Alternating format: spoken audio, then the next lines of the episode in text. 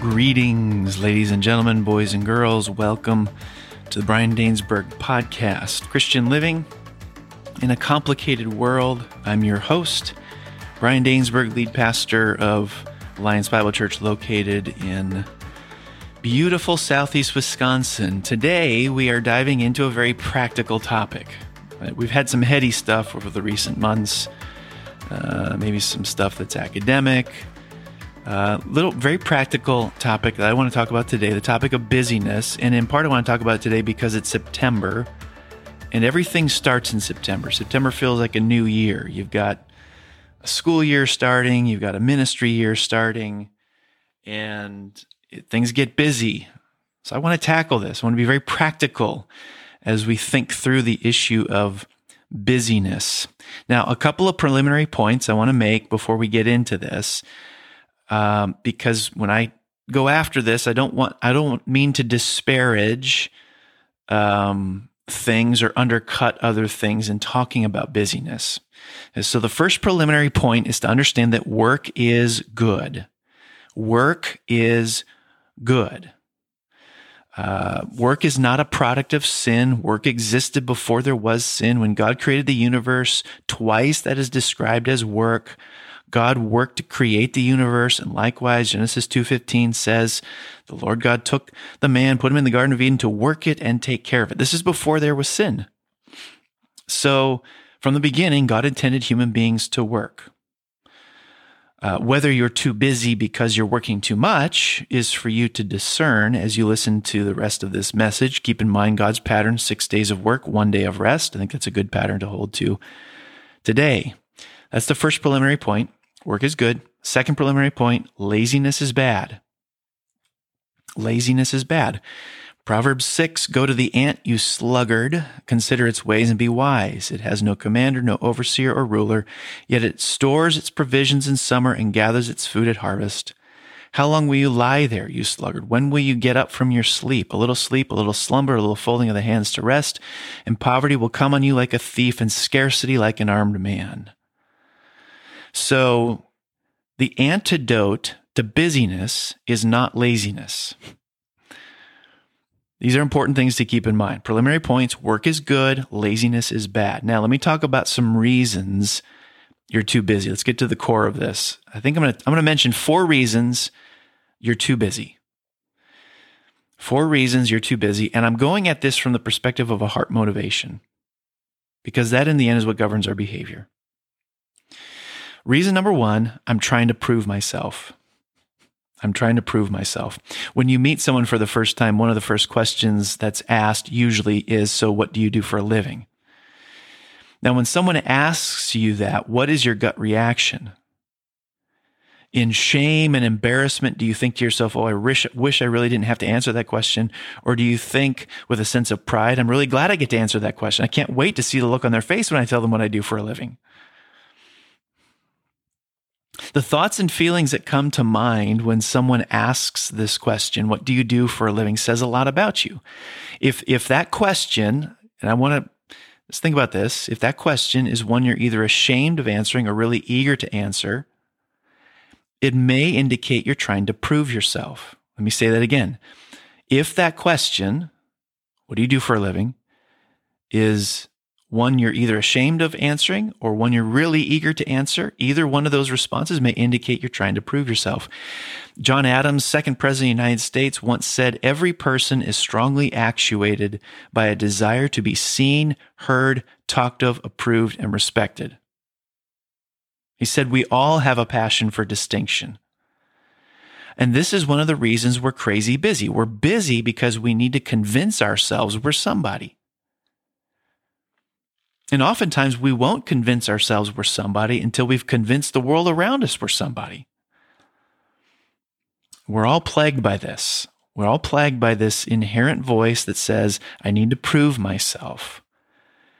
And so you keep going, you keep going, you keep going, you keep going until you have proved yourself, whatever that looks like. We have a passion for distinction. We want notoriety. We have to prove ourselves. We have to prove to others we're somebody. Here's the deal What Jesus did for you on the cross has given you all the notoriety you'll ever need. Stop trying to use your accomplishments to convince yourself you're somebody. Jesus has already declared you a somebody when he willingly went to the cross for you. So that's one reason I'm trying to prove myself. Second reason you might be crazy busy, dealing with busyness, too busy, is I'm trying to meet others' expectations. So another reason you're busy is that you just can't say no. The thought of disappointing someone is terrifying to you because you fear their rejection and you're addicted to their praise. By saying yes, you get applause from the people around you and you feel good about yourself. And that approval is intoxicating. So you say yes to more and more people until you find yourself so busy you're running on fumes. Proverbs 29 25 is a good verse to remember in this instance. Fear of man will prove to be a snare, but whoever trusts in the Lord is kept safe. So, this verse is saying people pleasing is a trap. Being an approval junkie is not something the Bible celebrates. Why? Because for an approval junkie, other people's opinions matter more to them than God's. See, one of God's goals for your life is for you to care more about what He thinks of you than what others think of you. Now, let me work the gospel into this because here's the beautiful thing about the gospel. If you are born again, you already have all the approval you'll ever need. Getting a bunch of people to clap for you by saying yes to their every desire is a drop of approval compared to the ocean of approval God has heaped on you because of what Christ has done for you. Third reason we're busy, third heart motivation we're too busy is I'm trying to control things. We're trying to control things. We're trying to control our control our financial security. We're trying to control our reputations. We're trying to control our children's future. So here's the principle. Insecurity breeds long hours. Insecurity breeds long hours. Insecurity over our financial future can cause us to work too many hours. Insecurity over our reputations can cause us to spend more hours involved with causes that make us look good. Or Insecurity over our reputations can cause us to spend long hours circling the wagons when there's bad PR out there about us. Insecurity over our children's future can cause us to overextend them by doing just one more extracurricular activity or just one more hour of homework or just one more AP class. Parents, I think this is a good thing for us to remember. Lord knows my wife and I have screwed up our kids six ways from Sunday, but this is something I think you know we need to talk about. It needs to be said. The best way, really, to ensure our children's future success is to help them follow and love Jesus. That's the best way to, you want to ensure your child's future success, help them follow and love Jesus. You might think, well, just one more extracurricular activity, then they'll have the, the social and leadership skills to secure their economic future. Well, that, I mean, that might be, but to paraphrase Jesus, what does it profit a child to move into a lucrative career but lose their souls? Insecurity breeds long hours. We're busy trying to control things because we don't trust God to get our lives right. We, we think we know how our lives are supposed to go and we try to control them because we don't think God is going to get it right. Really? Do you really think you can do a better job with your life than God can. Written within the context of suffering, the Apostle Paul reminds us of something important. He said, And we know that in all things God works for the good of those who love him. God works for the good of those who love him. Fourth reason you're too busy I'm trying to make the most of life. It's a big world with lots of opportunities to do lots of things. Seize the day. Life is short. Play more. Go experience this grand world. Not only are we approval junkies, we're experience junkies. And some of you are busy because you're trying to cram an eternity of experiences into a single lifetime. So here's what I would suggest to you save something for the next life. Save something for the next life. If you're a Christian, you're going to have an eternity to experience unbelievable things. Why are you trying to cram it in right now? You want to snorkel in the blue waters of the Mediterranean? Wonderful. You'll have an eternity to do that in the new heavens and the new earth. You want to climb Mount Everest? Super. You'll have an eternity to do that in the new heavens and the new earth. You want to float down the waterways of Venice, Italy? Well, you know what I'm, I'm going to say? You'll have an eternity to do that in the new heavens and the new earth. One of the reasons you're busy is that you're trying to make the most of this life. But listen, if you're a Christ follower, remember this life is only second best. The life to come is going to be even better, and that won't end. You'll have an eternity to make the most of that life. So stop trying to cram it all into this life. So these are four motivations, four heart motivations that end up propelling our busyness. Some of you're busy because you're trying to prove yourself. If you're a Christian, you don't need to because through Christ, you already have all the notoriety you'll ever need. So you can rest now. Some of you are busy because you're trying to meet everyone's expectations. If you're a Christian, you don't need to because through Christ, you already have all the approval you'll ever need. So rest. Some of you are busy because you're trying to control everything. If you're a Christian, you don't need to control everything because you can't control everything. And the God who does control everything is already looking out for your good in all things. So rest. Some of you are busy because you're trying to make the most out of life. If you're a Christian, you don't have to make the most out of this life because you have an eternity awaiting you. So save something for that one and rest. So these are four reasons with four motivations um, why we're busy. I want to finish by very quickly offering five practical solutions to your busyness. Here's now here's the thing with busyness. Busyness isn't a problem that can be solved by doing more. So, these five strategies for being less busy is all about helping you to do less.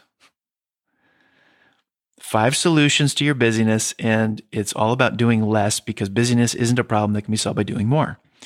Number one, have a time budget.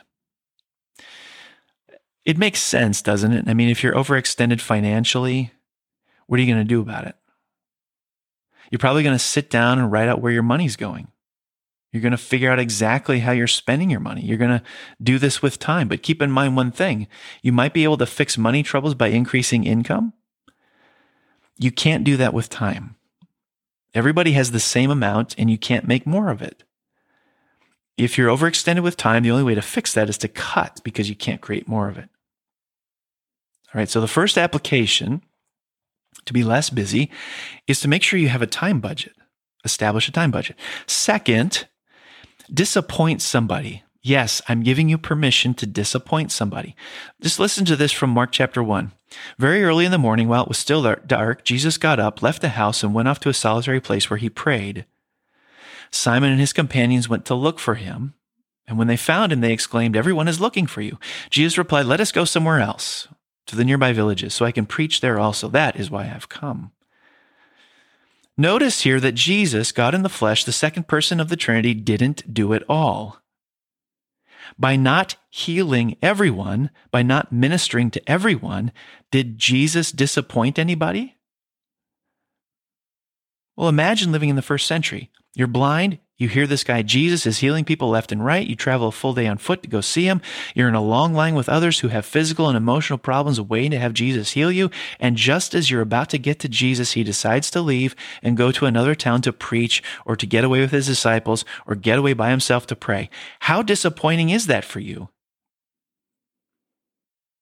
Now, here's the kicker Jesus disappointed people, and he never sinned by doing so. Jesus didn't say no, by the way. Let's qualify this. He didn't say no to healing more people so he could go watch the game at Buffalo Wild Wings. He said no to one good thing in order to spend time doing another good thing. He said no to healing more people so he could spend time in prayer. But Jesus is showing us something. He's showing us it's possible to disappoint people and still be holy in doing so. Did you hear that? It's possible to disappoint people and still be holy in doing so. So just because you've disappointed someone by saying no or not meeting their expectations doesn't mean you've sinned. Jesus disappointed people. Maybe you need to as well. Third strategy practice sleep, rest, and Sabbath. Practice sleep, rest, and Sabbath. According to the CDC, 40 million Americans get about six hours of sleep or less a night. Study after study has shown how sleep deprivation can trigger problems like diabetes and obesity. Uh, K. Anders Ericsson did a study of violinists. This was interesting. He wanted to know why some violinists became great and why some were just good. Interestingly, Ericsson discovered one of the differences between the great violinists and the good violinists was the amount of sleep each got over the course of a week. The great violinists slept more during the week than, than the good ones. Why? The brain is capable of a higher degree of excellence when it is rested. Psalm 127 says this In vain you rise early and stay up late, toiling for food to eat, for he grants sleep to those he loves. Did you hear that? God grants sleep to those whom he loves. Sleep is a gift from God expressing his love to you. Do you think of it as such?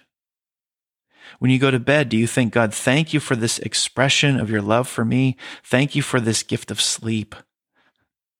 So, are you practicing a Sabbath? God set the pattern at the very beginning. He worked six days and rested one. Are you practicing the Sabbath? Are you taking a break from your regular grind to invest in your most important relationships? Do you use the Sabbath to nurture your most important relationships? Are you practicing a Sabbath rest for your body and your mind? There's an interesting event that is recorded in 1 Kings 19. The prophet Elijah has had a run in with some um, some bad dudes and he's being chased by Jezebel, she wants Elijah's head. So Elijah flees into the wilderness. He comes to an oversized bush. He sits down underneath it and asks God to take his life. Elijah is so drained of strength, he wants to die. He falls asleep under this bush. An angel comes to Elijah, cooks him a meal, makes him up, wakes him up, and says, Eat. And so Elijah eats, he falls asleep again. And then the angel cooks him another meal, wakes him up, and says, Eat. And so Elijah eats and drinks, and the text says he felt strengthened. Very interesting. That's it. That was all the that was that was the only purpose the angel was sent. Sometimes what we need most is a nap and a meal. So one of the reasons you're crazy busy is that you're not practicing sleep, rest, and Sabbath. Fourth, turn off the screens. Earl Miller is a neuroscientist at MIT. He's one of the world's leading experts on the topic of the subject of divided attention. Miller contends multitasking is actually a myth. He says this We're not wired to multitask well. When people think they're multitasking, they're actually just switching from one task to another very rapidly. And every time they do, there's a cognitive cost in doing so. The subject was addressed in an article in the UK Guardian. It writes Multitasking has been found to increase the production of the stress hormone cortisol as well as the fight or flight hormone adrenaline, which can overstimulate your brain and cause mental fog or scrambled thinking. Multitasking creates a dopamine addiction feedback loop, effectively rewarding the brain for losing focus and for constantly searching for external stimulation. What's all that saying when you put all that together? What's it saying? Well, it's saying that our screen activity is actually giving us the illusion we're busy and a thirst for more of it. I mean, the, the, the advent of all these electronic devices, right, has poured gasoline on this fire. I mean, think about all the multitasking done on those devices. You might be going through your receipts and whatever app you're using, and you get a Facebook notification that pops up. So you ho- you hop over there to check it out. Then you remember there's a sale going on, and so you open up that app. Uh, then you were waiting for that email from somebody about tomorrow's schedule, and you go over there and you check that. I mean, in 30 seconds, you've bounced around to four different things, giving you the illusion you're crazy busy and causing your brain to get addicted to this kind of activity. When in actuality, are you crazy busy? Not really. Blaise Pascal, scientist, mathematician, physicist, Christian philosopher, said it best. He said, I've often said, that the sole cause of man's unhappiness is that he does not know how to stay quietly in his room. Busyness isn't a problem that can be solved by doing more, so do less. Turn off your screens, turn them off.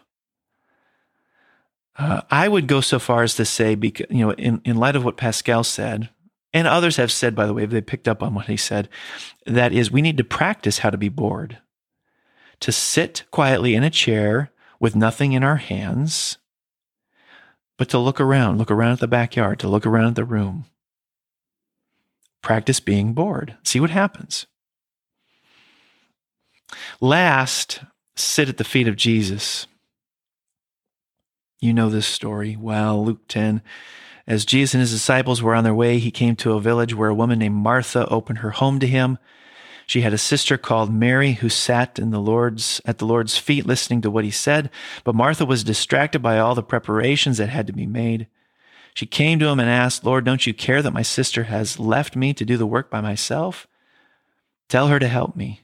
Martha, Martha, the Lord answered, you are worried and upset about many things, but few things are needed, or indeed only one. Mary has chosen what is better, and it will not be taken away from her. Martha's busy cooking a meal, doing the dishes, cleaning the house, mowing the yard. Mary is reading the Bible. Jesus says Mary has chosen to do what is best. If you aren't regularly sitting at the feet of Jesus, I will say you're too busy. If you're not regularly sitting at the feet of Jesus, you're too busy. Earlier, I mentioned you need to have a time budget. And when you're overextended with time, you need to figure out where to cut.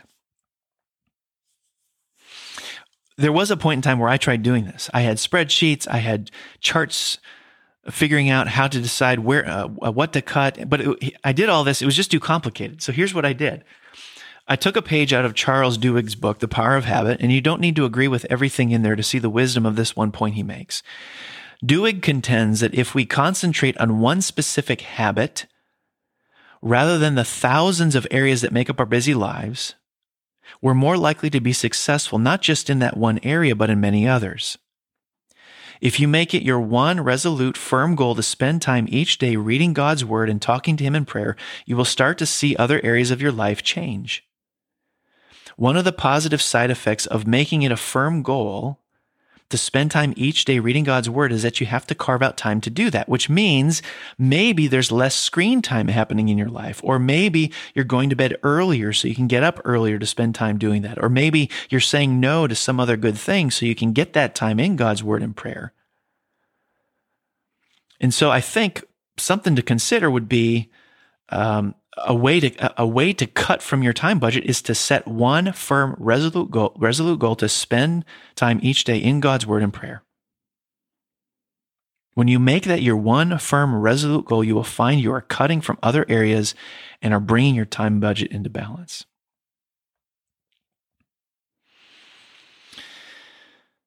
Tim Keller put it well, why why it is sitting at the feet of Jesus is important. He said this If we give priority to our outer life, our inner life will be dark and scary. We will not know what to do with solitude.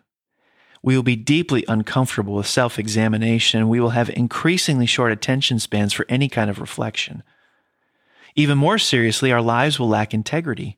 Outwardly, we will need to project confidence, spiritual and emotional health, and wholeness, while inwardly, we may be filled with self doubts, anxieties, self pity, and old grudges. Yet we won't know how to go into the inner rooms of the heart, see clearly what is there, and deal with it. In short, unless we put a priority on the inner life, we turn ourselves into hypocrites. This is what happens when we aren't regularly sitting at the feet of Jesus. We may have a beautiful exterior, but an unlivable interior. If you're not regularly sitting at the feet of Jesus, you're just too busy. Tim's wife, Kathy, illustrated it really well. She said, Imagine you were diagnosed with such a lethal condition that the doctor told you that you could die within hours unless you took a particular medicine, a pill every night before going to bed. Imagine that you were told that you could never miss it or you would die. Would you forget? Would you not get around to it some nights? No.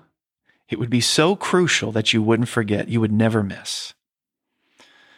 That's how crucial it is to open, open God's word and sit at the feet of Jesus and listen to him and talk with him in prayer. So here's to being less busy. And I hope in so doing, you find yourself reaching for heights in your intimacy with Jesus Christ. Thanks for tuning in, and we'll see you next time.